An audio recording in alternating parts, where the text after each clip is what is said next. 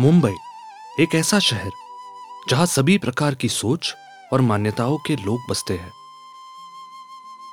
भले ही इनकी सोच और विचारों में अंतर हो, लेकिन एक चीज जो इन सभी को एक साथ एकजुट लेकर आती है वो है त्योहार। और त्योहारों की बात करें तो इनमें से एक त्योहार जो हम सभी के बहुत ज्यादा करीब है वो है गणेश उत्सव। बच्चों से लेकर बड़ों तक सभी इस त्योहार का बेसब्री से इंतजार करते हैं। इस त्योहार के आते ही मुंबई के सारे गणपति मंडल पूरे जोश के साथ इसकी तैयारी में लग जाते हैं। मुंबई की सभी प्रसिद्ध मंडलों में से एक है जीएसबी सेवा मंडल का गणपति। जीएसबी सेवा मंडल के द्वारा इस गणेश जी की मूर्ति की स्थापना उन्नीस सौ पचपन में हुई थी। आज ये मूर्ति मुंबई की कई सारी बड़ी विशाल मूर्तियों में से एक मानी जाती है, लेकिन जब इसकी पहली बार स्थापना हुई थी तब इसकी ऊंचाई सिर्फ चौदह इंच की थी।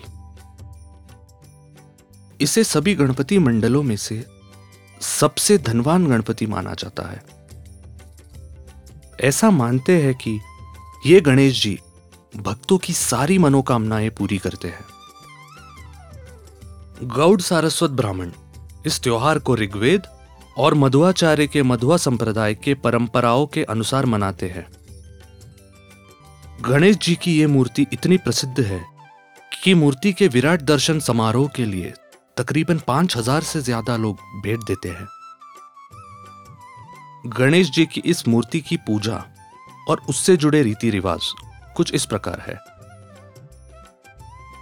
प्राण प्रतिस्थापना, गणहोम, तुलाभार, मध्यान्ह पूजा, अन्नदान सेवा, मूड गणपति, महामूड गणपति, दीपाराधना, रंग पूजा। इस मूर्ति की कई सारी विशेषताएं हैं, जैसे इस मूर्ति के कुछ हिस्से और आभूषण सोने और चांदी से बने हुए हैं, जिनमें लगभग पैंसठ किलो सोना और साढ़े तीन सौ किलो चांदी का उपयोग हुआ है।